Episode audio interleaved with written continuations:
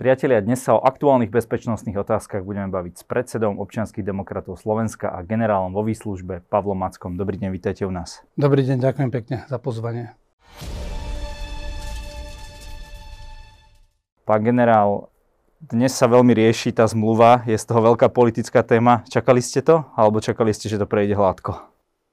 Tak nie som predkladateľom, to chcem povedať rovno na úvod, že podstate tú dohodu by mal obhajovať minister obrany a minister zahraničných vecí a mali by to poriadne vysvetliť. Ja som čakal, že príde určitá taká vlna nespokojnosti, lebo tá téma je dobrá na také politikárčenie.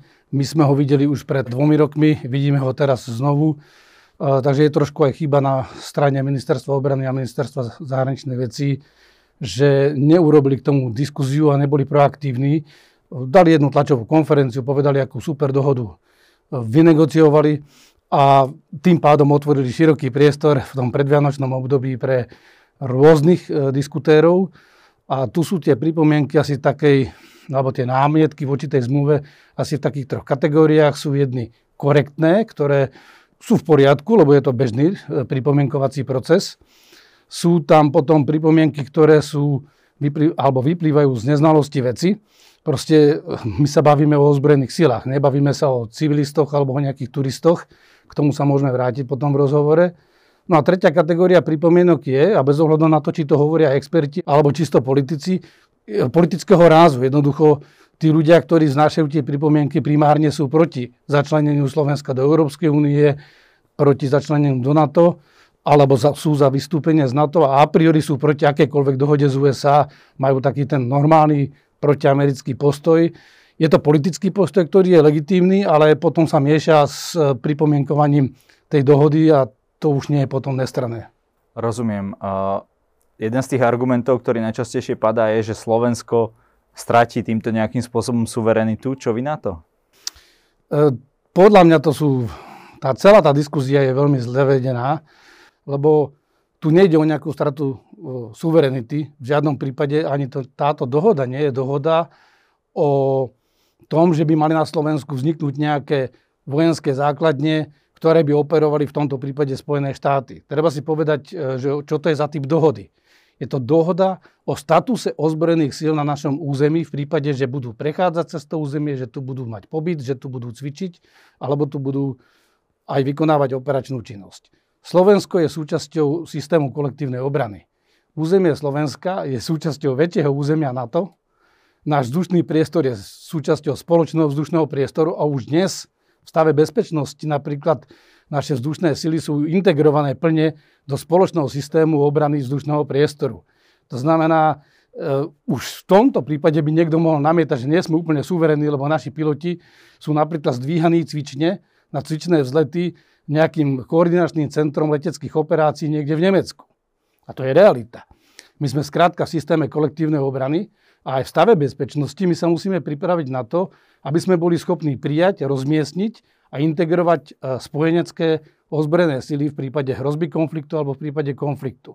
Je to dokonca až tak, že aj naše vlastné ozbrojené sily sa stávajú súčasťou väčšieho medzinárodného zoskupenia. Nie všetky, ale tá časť, ktorá by išla do tých rozhodujúcich operácií, by bola pod spoločným velením. Tým, e, ktorý, hlavne tým rusofilom, ktorí vlastne hovorí, že to je namierené proti Rusku, tak chcem pripomenúť, že aj keď sa oslobodzovalo naše územie a existoval prvý Československý armádny zbor a už operoval na našom území, na Československom území alebo na Slovensku a potom v Čechách, ale bolo to územie Československa, tak nevelil spojeneckým vojskám. On nevelil druhému a štvrtému ukrajinskému frontu, ale opačne. Jednoducho aj naše vojska na našom vlastnom území boli začlenené do nejakého spoločného velenia, spojeneckého velenia v tej dobe pod najvyšším sovietským velením. Jednoducho vojna sa nedá viesť v nejakých kompartmentoch, že to rozdelíte na škatulke a poviete si, že tuto už tá vojna bude iná alebo niekoho druhého. Takže všetky tie opatrenia, ktoré sú aj v tejto dohode, sú dvojakého charakteru. Jednak majú vytvoriť podmienky pre prijatie, rozmiestnenie a pobyt tých vojsk, pokiaľ by bolo potreba. A potom riešia také tie administratívno-logistické veci. Preto hovorím, že to je statusová zmluva.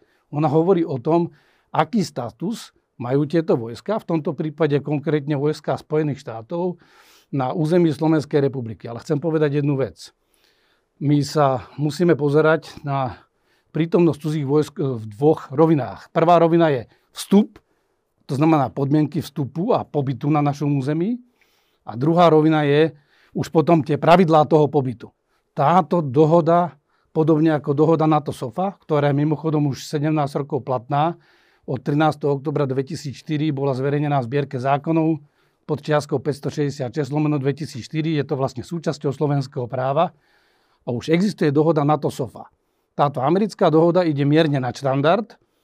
To je ale vec bilaterálnych politických nastavení, že, že sú tam možno niektoré privilegia pre ten personál nastavené viac na tú úroveň, ale v princípe sa neodlišuje nejakým spôsobom zásadným od toho. A teraz to podstatné. Jedna aj druhá dohoda, oni hovoria o tom, aké sú pravidlá, ak už sem tie vojska prídu. Tie pravidlá sú stanovené dopredu, lebo keby aj vojna vznikla, alebo hrozila bezprostredne, nie je normálne teraz začať vlastne sa dohadovať, že ako budeme spoločne fungovať. Tieto pravidlá treba mať dopredu nastavené. A pokiaľ ide o vstup na naše územie, jedna aj druhá dohoda stále predpokladá, to, že funguje slovenský ústavný systém, funguje to vo všetkých krajinách Európskej únie, lebo táto dohody, tento typ dohody je nielen pre NATO, ale je pre Európsku úniu, on dokonca funguje aj v rámci OSN. Všetky misie OSN, vždy tie ozbrojené sily majú nejaký status. A ten status hovorí, čo môžu, čo nemôžu, ako sa k ním správať, lebo to nie sú jednotlivci. To sú proste institucionalizované ozbrojené zbory. Takže napríklad pri tej dohode NATO-SOFA máme už 17 rokov, ale každé jedno cvičenie každý jeden prechod cez územie Slovenskej republiky, každá jedna misia, do ktorej ideme, podlieha schvalovaniu ústavných orgánov Slovenskej republiky. Takže keď sa ide transfer obyčajný cez naše územie, sú tzv. diplomatické žiadosti a je to delegované potom, že kto o tom môže rozhodnúť, ale stále rozhodujú o tom naše štátne orgány a buď ten konvoj povolia alebo nepovolia. Samozrejme, väčšinou ho povolia, alebo ak nie je nejaký vecný dôvod to zatrhnúť, tak, tak ho povolia. Pokiaľ je cvičenie, je to vláda Slovenskej republiky, ktorá súhlasí s cvičením na našom území, ale aj s našich vojakov vonku. Všetko ostatné rieši Národná rada. Ja len jednu vetu k tomu. Takže napríklad aj ten národný styčný, alebo styčný tým NATO na našom území, ktorý je vo Vajnoroch, tak ten sa nezriadil len tak, napriek tomu, že tu tá dohoda NATO SOFA existovala, ale zriadil sa rozhodnutím alebo so súhlasom Národnej rady Slovenskej republiky. Uh Jedna ďalšia z tých výhrad e, sa týka toho, že vlastne pokiaľ ten vojak by tu spravil nejaký trestný čin, tak Slovenská republika ho vlastne za to nemôže postihnúť. To vôbec nie je pravda a čudujem sa, že toto vôbec ide na verejnosť, lebo e, začnem od, od konca. My sa, prečo sú vlastne vôbec takéto ustanovenia v tej zmluve? Treba si uvedomiť, že ten vojak, či sem ide na cvičenie, či ide cez naše územie, alebo, alebo tu bude pôsobiť, on sem ide na rozkaz. On je súčasťou nejakého väčšieho celku a my sa nebavíme s tým jednotlivcom, ale bavíme sa s tým štátom alebo s tou inštitúciou, ktorá ho reprezentuje. Lebo on tu je naozaj ako ozbrojené sily. On tu nie je ako vojak, ktorý má momentálne dovolenku a ide cez slovenské územie. Pred, veď to funguje aj u nás doma. Konec koncov aj naši vojaci, e, ne, oni podliehajú kompletne našemu trestnému poriadku, ale napríklad Eh, aj pri ich zadržaní je povinnosť identifikovať toho človeka, ako náhle sa zistí, že to je trvá dôstojník, musí byť informovaný o nadriadený, o tom, že bol zadržaný, zbavený slobody eh, v priestupkovom konaní. Veď velitelia rozhodujú podľa priestupkového zákona o priestupkoch vojakov rozhodujú velitelia. To znamená, takisto už sú tam výnimky aj pri týchto domácich. A teraz si povedzme detailne, že o čo ide u tých vojakov. Že prečo e, sa musia hľadať nejaké mechanizmy, aby tam boli určité pravidlá. Ten vojak, on keď sem ide na naše územie, plní rozkazy svojho najbližšieho veliteľa. My keď sa bavíme s tou jednotkou, my sa bavíme s veliteľom jednotky. Dokonca, ja som dal v jednom takom rozhovore príklad, aj naši policajti alebo vojaci, keď velia, tak nevelia každému vojakovi. Vždy velia cez toho príslušného veliteľa. Keď policajti napríklad majú poriadkovú policiu na vonkajší perimeter, aby uzavreli nejaký priestor a majú links komando, ktoré vstupuje do objektu, No tak ten veliteľ spoločného zásahu nevelí každému tomu poriadkovému policajtovi. On velí ich veliteľovi, dáva mu úlohy a ten potom si vydáva svoje pokyny a to isté do toho platí k tomu komandu. A ani prokurátor, ktorý schvaluje tento postup alebo tento zásah, nemôže uprostred toho zásahu prísť a začať sa montovať do toho a dirigovať proste tých jednotlivých policajtov, čo majú robiť. To znamená, my aj k týmto vojakom, pokiaľ tu plnia nejaké úlohy, tak musíme pristupovať ako k príslušníkom ozbrojených síl a musíme sa baviť cez ich nadriadených. Lebo oni sú stále vojakmi Spojených štátov alebo Nemecka, alebo naši vojaci. Naši vojaci, keď idú do zahraničia, my odozdávame autoritu e, tomu medzinárodnému veliteľovi. Či je to OSN, NATO alebo Európskej únie, ale on má iba obmedzené právomoci. Je to tzv. transfer of authority, alebo teda odovzdanie právomoci a odovzdáva sa buď operačné riadenie, operačné velenie, ale plné velenie stále má Slovenská republika, ale je to príslušník ozbrojených síl Slovenskej republiky. Preň ho platia stále slovenské zákony, keď je kdekoľvek na svete. A to isté platia aj o tých druhých vojakoch. A teraz poďme k detailom, že čo sa môže stať, alebo aké sú tam možnosti. Tá dohoda hovorí o tom, podobne ako na to SOFA, že je kategória trestných činov, ktoré sú trestné v tej vysielajúcej krajine a primárna jurisdikcia, pretože sú to ich vojaci a ich občania, e, podlieha tomu štátu, alebo prináleží tomu štátu, ktorý ich vysiela.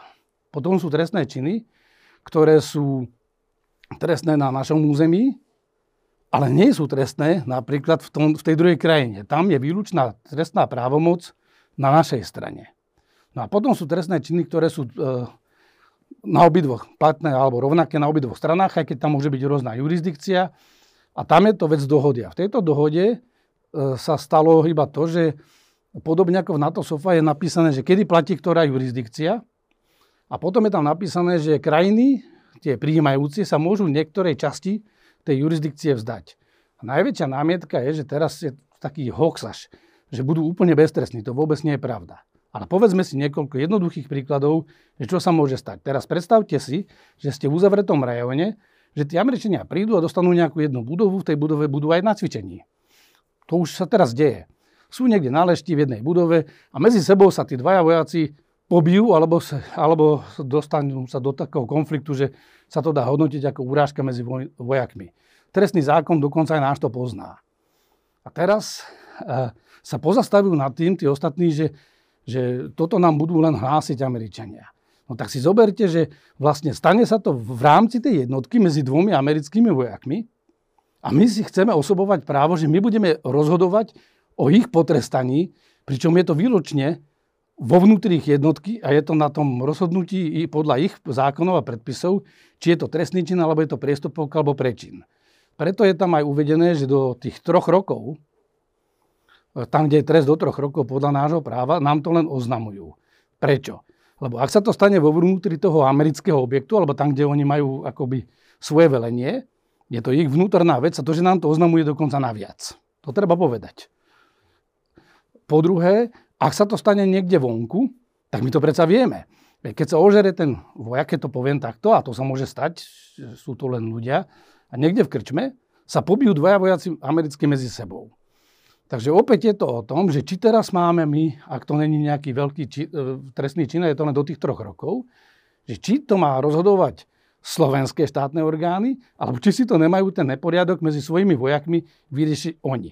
Keď sme mali ešte vojakov povinnej služby, existovali tzv. hliadky poriadkové, potom sa zavedla vojenská polícia a vy to vidíte aj v tom filme v Čiernych barónoch, že keď sa vojaci mleli medzi sebou, tak zavolali lítačku alebo tú, tú hliadku a dneska vojenská polícia išla si spraviť s vojakmi poriadok. Lebo primárne patrili do tejto jurisdikcie. Takže treba rozlišovať. Je tam jedno to ustanovenie, kde Slovenská republika sa časti týchto, týchto právomocí vzdala ale nevzdala sa úplne trestnej zodpovednosti, je to, nezmysel. Takže keď americký nie... vojak e, zbije nejakého slovenského civilistu, budú to riešiť e, Slováci? Po, ja, záleží, v akej to bude právnej kvalifikácii, ale je tam ten, tá možnosť, že to môžu riešiť aj slovenské orgány. Ak by tu niekoho zabil, je to úplne možnosť to riešiť aj aj v našej... Uh, Čiže inými slovami, my sa zdávame iba týchto takých minoritných uh, kvázi deliktov. je tam viacero tých ustanovení, my asi nepôjdeme teraz do detailu, musel by som e, to čítať, ale je tam písané, že Američania nám budú oznamovať tie priestupky a do troch rokov. Potom je tam napísané, ktorá strana má ktoré tie výlučné, ako som to popisoval. A potom je tam jedna časť, kde Slovensko má výlučnú právomoc nad niektorými kategóriami, kde my hovoríme, že my sa tej výlučnej zdávame, to znamená, je stále tá zdieľaná. To neznamená, že sme sa vzdali úplne e, tej právomoci. ale už nebude výručná, to znamená, aj tam pripúšťame, že to môžeme odovzdať aj Američanom. Poviem vám príklad, aby sme to uzavreli tú tému. Keď som mal, ja som 8 rokov strávil na medzinárodných veliteľstvách, na štyroch kontinentoch, v rôznych, pod rôznou hlavičkou, v rôznych usporiadaniach, takže viem, o čom hovorím. A mal som vždy tie medzinárodné vojska. Mal som konflikty medzi vojakmi e, a tie môžu byť rôzne intenzity. Keď som zriadil aj vyšetrovaciu komisiu, lebo sa zdalo jednému podriadenému, že je že je na ňo vyvíjaný mobbing alebo proste šikanovaný svojim nadriadeným inej národnosti, inej, inej krajiny, no tak vyšetrovacia komisia to vyšetrila. Za prvé, musel byť u toho vyšetrovania ten starší národný predstaviteľ alebo ním určený zástupca tej danej krajiny, aby mali istotu, že je to férový proces. A po druhé, e, celé keď som to vyšetril, ja som nemal právomoc ho potrestať. Ja som to odovzdal e, orgánom príslušnej krajiny, celý spis aj s výsledkom vyšetrenia a oni si ho podľa svojich vlastných pravidel potrestali. Samozrejme, že pokiaľ sa to stane mimo súvislosti so službou, trestný čin na našom území, je primárne dobré, aby boli trestaní podľa nášho práva. Ale hovorím stále, že aj ja, keď som bol aj v misii, si neviem predstaviť, že by došli afgánsky policajti a zatkli ma, lebo by povedali, vy ste v dôsledku svojej činnosti zabili niekde v Herate alebo spôsobili smrť v Herate civilistov a my vás teraz ideme zatknúť. Práve preto existujú tieto statusové dohody a ten status ozbrojených síl je mimoriadne dôležitý, aby aj chránil ten personál vojenský, ktorý môže sa stať aj, aj zlá okolnosť, ale keď tieto súvislosti so službou, tak sa to musí posudzovať aj podľa tých parametrov tej služby. No, ďalšia z tých výhrad je o tom, že iné štáty, ako napríklad Polsko alebo Maďarsko, ktoré už túto zmluvu majú, majú tú zmluvu inú, že si vyjednali nejakým spôsobom lepšie podmienky. Čo vy na to? Poprvé, Spojené štáty sú veľký moloch. Ja som robil zmluvy aj s Rusmi. Robil som zmluvy na deblokáciu, konec koncov let kozmonauta. Na každej stránke tej dohody nájdete moju parafu, lebo som kedysi robil na ministerstve obrany. Nebol som vždy veliteľ. S týmito veľkými krajinami je problém, že majú nejaký byrokratický systém a v rámci neho aj to schvalovanie negociácia zmluv je veľmi zložitá. To znamená, oni majú nejakú mustru, majú nejakú šablónu na tieto dohody a vy keď si otvoríte a stiahnete si maďarskú, polskú, estonskú dohodu, zistíte na prvý pohľad, keď si ich prečítate, že tá šablóna je rigidná. Ona je rovnaká, tie zmluvy sú ako keby cez kopírák. Samozrejme, že potom v tých detailoch sa to niekde môže líšiť a je to, je to v závislosti od tej schopnosti danej krajiny negociovať e, konkrétne detaily, ale tie dohody sú podobné ako vajce vajcu, len jedno je väčšie, jedno je menšie.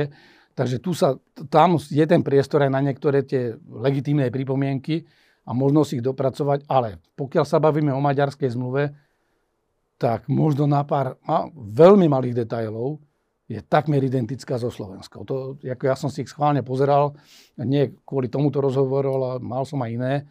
A naozaj tá dohoda, nemôžem povedať, že je úplne identická. Druhá vec je niekde aj v tom našom preklade alebo vnímaní.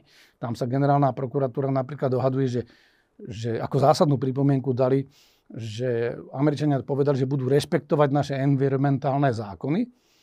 A generálna prokuratúra povedala, že aby to slovo rešpektovať nahradili dodržiavať, lebo že to má iný význam a podobne.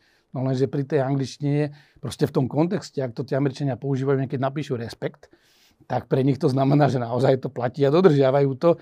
Když to u nás aj tak, keď sa napíše, že musí dodržiavať, tak vidíme, že sa nedodržiava. Ale to je vec, ktorá sa dá negociovať. Nie je v tom podstatný rozdiel v tých dohodách. Ja som žil v Nemecku 4 roky a bol som krytý aj touto dohodou, lebo bola dohoda NATO SOFA, tá je nižšia. Američania majú naozaj lepšie tie podmienky, ale čo urobili pre to medzinárodné veliteľstvo v Heidelbergu? No všetkých 22 krajín E, subsumovali pod túto dohodu a cez americké logistické jednotky som mal tú istú podporu, ako mali americkí vojaci, takú istú mali Belgičania, Holandiania, všetci, čo tam slúžili na tom veliteľstve. Keď som bol v Polsku, bol som ja veliteľom, nebol, Američania boli pod mojou jurisdikciou a opäť sme mali aj s tým Polskom dohodu podobnú, ktorá išla nad rámec toho NATO SOFA, lebo keď sa to veliteľstvo zriadilo, tak sa dali aj nejaké privilegia a právomoci. Takže v tejto dohode takisto nájdete tie typické vojenské veci a potom sú tam veci, ktoré majú uľahčiť život tým vojakom, ktorí sú z rozhodnutia vyššej moci vyslaní na plnenie úloh na území iného štátu. Uh, hovorí sa napríklad o tom, že Norsko tam má nejakú klauzulu o jadrových zbraniach to bola jedna z ďalších výhrad vlastne generálnej prokuratúry, aby nám sem Američani nenaviezli jadrové zbranie, keď to tak poviem. Norsko to tam má, prečo to tam nemáme my? Keď sa to tam dopíše, nič sa nestane. Ale treba povedať jednu vec, že Norsko to tam má trošku inak. Ja som sa pozrel na tú dohodu, ale v princípe my tam kľudne môžeme tú vetu dopísať. Mne to nevadí. Uh, nevadí niečo iné ten jazyk, ktorý prokuratúra použila, je jazyk prevzatý niekde z hlavných správ alebo z iných to, takýchto médií alternatívnych, kde sa vlastne, veď dneska už po internete kolujú také hoaxy, že vlastne na dva roky máme na Slovensku nejaké jadrové zbranie, že už tajne sú tu aj rozmiestnené. A ten jazyk, keď čítam z tej generálnej prokuratúry, nech sa na mňa nehnevajú, neviem, kto to písal, to určite Čelinka nepísal, tak je veľmi podobný tomu jazyku a tej argumentácii a to je niečo, čo mi vadí, že treba oddeliť to vecné. Generálny prokurátor má právo dať pripomienky v rámci medzirezortného pripomienkového konania. Nemá právo veta. O tom rozhoduje ústavný súd, či to je v súlade alebo nie je v súlade s ústavou Slovenskej republiky. Ale nemal by do toho jazyku ktorým vysvetľuje tie pripomienky a do toho textu tých pripomienok zanášať politiku alebo, alebo dokonca vojensko-taktické úvahy, že čo bude terčom alebo nie. Slovensko je súčasťou NATO, každé, každý vojenský útvar rozborených sa Slovenskej republiky je de facto základňou NATO a je prirodzeným a legitímnym cieľom pre cudzie vojská. Je to proste instrument ozbrojenej moci a v prípade akéhokoľvek konfliktu, tak väčšinou prvý raz, prvé nálety idú na ozbrojenú infraštruktúru. To je, to je klasika. Takže či tam budú Američania alebo nie je úplne jedno. Ak je na Slovensku nejaké letisko, z ktorého môžu zlietať lietadlá, tak si píšte, že v prípade konfliktu bude tá dráha zničená bez ohľadu na to, či tam budú Američania alebo nie, bude tým terčom, lebo aby sa zabránilo práve možnosti pristať alebo zlietať z toho letiska. Takže to je, to je klasika. Teraz ale k tým biologickým a chemickým zbraniam. No tak preto ma to zarazilo, lebo v zbierke zákonov Slovenskej republiky sú už zákony, ktoré implementujú dohody, ktorými je Slovenská republika viazaná. E, Spojené štáty sú takisto viazané e, zákazom chemických a biologických zbraní. Slovenská republika dokonca už teraz môžem povedať desiatky rokov školí expertov Organizácie pre zákaz chemických zbraní, po anglicky tá skratka OPCW alebo OPC 2TV, tí chodia do zemianských kostolov na školenie, predtým než išli na inšpekciu do Iraku alebo niekde. A my vlastne dávame takú pripomienku z úrovne generálnej prokuratúry, to nie je akože od občanov, ktorá vlastne chce, aby sa striktne dopísalo znovu do tej dohody, že nebudú tu biologické a chemické zbranie. Technicky to tam môže byť, nech to tam je, ja som za to, bude ten jazyk jednoduchší, ale z toho právneho hľadiska e, je to redundantné, je to tam naviac pretože už ten záväzok pre obidve strany platí, je u nás implementovaný v právnom poriadku. A je to také, ako keby vy ste písali zákon o niečom a teraz poviete, že musia sa do toho zákona ocitovať všetky ustanovenia všetkých ostatných zákonov, ktoré sú platné na území Slovenskej republiky. Niekedy sú odvolávky, ak je treba niečo vysvetliť alebo, alebo derogovať na iný predpis, ale štandardne to nie je normálne. To znamená, táto pripomienka e, môže byť, ale ja by som ho nenazval nikdy zásadnou pripomienkou. Táto pripomienka je charakteru odporúčacieho, že áno, pre čistotu textu a pre jednoznačnosť jazyka zmluvy odporúčame, nech je tam vypísané aj toto. Ale dať to ako pripomienku, ktorou podmienujete vlastne uzavretie tej dohody, lebo vlastne o to ide. Generálny prokurátor vyrobil 35 zásadných pripomienok. On iné než... Z tých 70, do, On mal svojich 35 boli. a z 35 vyrobil všetky zásadné pripomienky a z toho je vidieť tú účelovosť. Poviem príklad. E, tá dohoda hovorí o tom, že tí vojaci, keď vstúpili na naše územie, to platí dnes už v rámci NATO, ale aj celého sveta, že keď idete ako vojak v služobnom pomere, tak máte cestovný rozkaz vojenský a máte vojenskú e, identifikačnú kartu alebo vojenský preukaz. Ja som do Spojených štátov cestoval ako veliteľ NATO. Som cestoval nie so svojím pasom, lebo vtedy by som musel ako občan Slovenskej republiky žiadať o víza komplikovaný proces lebo nemali sme ešte vtedy e, bezvízový styk, alebo teda to vízum akoby predschválené.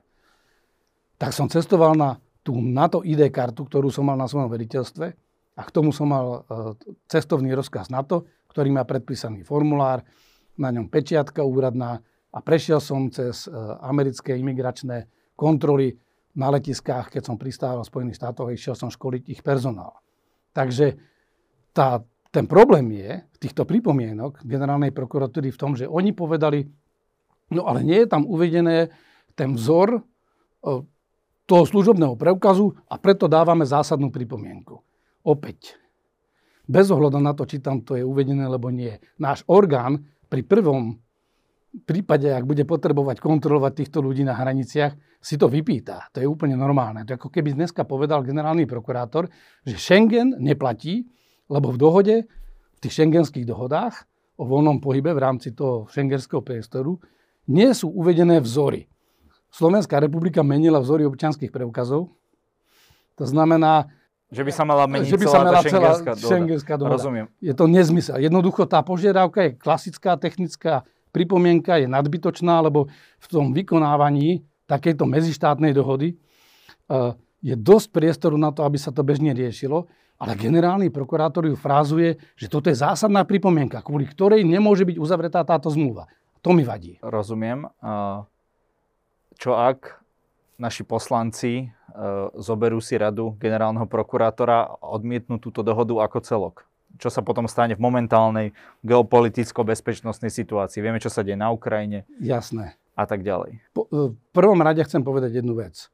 E, ja som to trochu naznačil na úvod, že ja som neprišiel sem obhajovať tú dohodu. E, tú dohodu má povinnosť obhajovať ministerstvo obrany a ministerstvo zahraničných vecí. Aj to, že či potrebujeme špecificky z USA, ja si myslím, že áno, ale že či potrebujeme špecificky z USA takúto dohodu naviac k tej dohode NATO SOFA. A nikdy som nehovoril, že, že ja trvám na nej alebo niečo podobné. E, mám na to svoj názor, ale ako odborník sa vyjadrujem k tej diskuzii, ktorá okolo tej dohody je a tá je nekorektná, tá diskuzia. Takže, ak sa neuzavrie táto dohoda, svet sa nezrúti. Slovensko naďalej bude členskou krajinou NATO, naďalej bude trvať tá dohoda, lebo tá platí, na to SOFA, tu generálny prokurátor e, akceptuje a uznáva a tam je vidieť to politikum. Lebo to, že okrem tejto dohody na to SOFA si uzavre Slovensko z USA bilaterálnu dohodu, ktorá ju posilňuje, ide trochu nad rámec tej dohody, e, nemení nejako naše záväzky v rámci NATO, a tými sme už viazaní tak či tak, generálna prokuratúra ich uznáva, všetky, to je tam niekoľkokrát striktne napísané. A zároveň je kategoricky proti tejto zmluve. A tu ja musím povedať, že, že aj tú druhú časť odpovede na tú vašu otázku, že ak za takýchto okolností to odmietneme, tak technicky sa nestane nič, politicky sa stane to, že tí, ktorí sú odporcovia nášho začlenenia do NATO, budú mať ako keby nohu vo dverách a budú postupovať ďalšom kroku a začnú napádať potom aj tú dohodu NATO SOFA. Na konci budú napadať aj samotnú dohodu o NATO. Ja už počúvam dokonca z koaličnej strany Sme rodina, niektorí jej ľudia, ktorí majú blízko k Borisovi Kolárovi, už verejne píšu na internete, že v roku 2024 je treba vypovedať aj zmluvu o NATO. Takže v tom kontexte je to o tom, že keď si zoberiete, kto proti tej zmluve takto kategoricky vystupuje, tak sú to ľudia ako e, Robert Fico a tá jeho partia, e, Harabín, Chmelár, proste ľudia, ktorým dlhodobo nevonia členstvo Slovenska v NATO a ktorí budú robiť všetko politicky preto, aby Slovensko z toho NATO dostali von. E, to je aj možno otázka toho možného referenda, kde Robert Fico chce nejaké virtuálne referendum. Vy chcete spraviť vylúčovaciu otázku, že chcete zakázať základne na území Slovenskej republiky.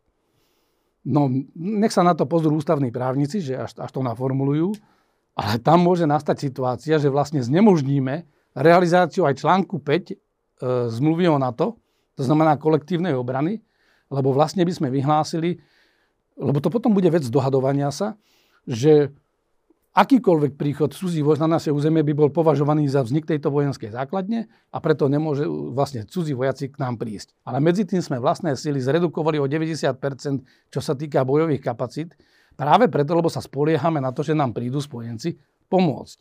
Takže technicky sa nestane nič, ale treba vnímať širší politický kontext a ten je, že títo ruskí priaznivci sa dlhodobo snažia spochybniť e, úlohu Slovenskej republiky v rámci tejto kolektívnej obrany. A tu sa hrá o to, že či Slovensko teda bude v, tej, v tom bloku, na to možno zanikne. Ale je otázka, že ak zanikne, budeme opäť kolektívne hľadať v rámci Európskej únie nejaké iné riešenie, ktoré by ho nahradilo. E, lebo ak niekto tvrdí, že Američania sa sem za každú cenu hrnú, nie je to pravda. Oni systematicky redukujú, tie čísla sú jednoznačné od roku 1993, systematicky redukujú vojenskú prítomnosť v Európe. Ak ju niekde zdvihli o pár stoviek, tak treba sa pozrieť, že o koľko tisíc to kleslo. Ja keď som prišiel do Nemecka v roku 2004, tak mali 95 tisíc vojakov v bojových jednotkách na území Európy. Dneska je to menej ako 14 tisíc.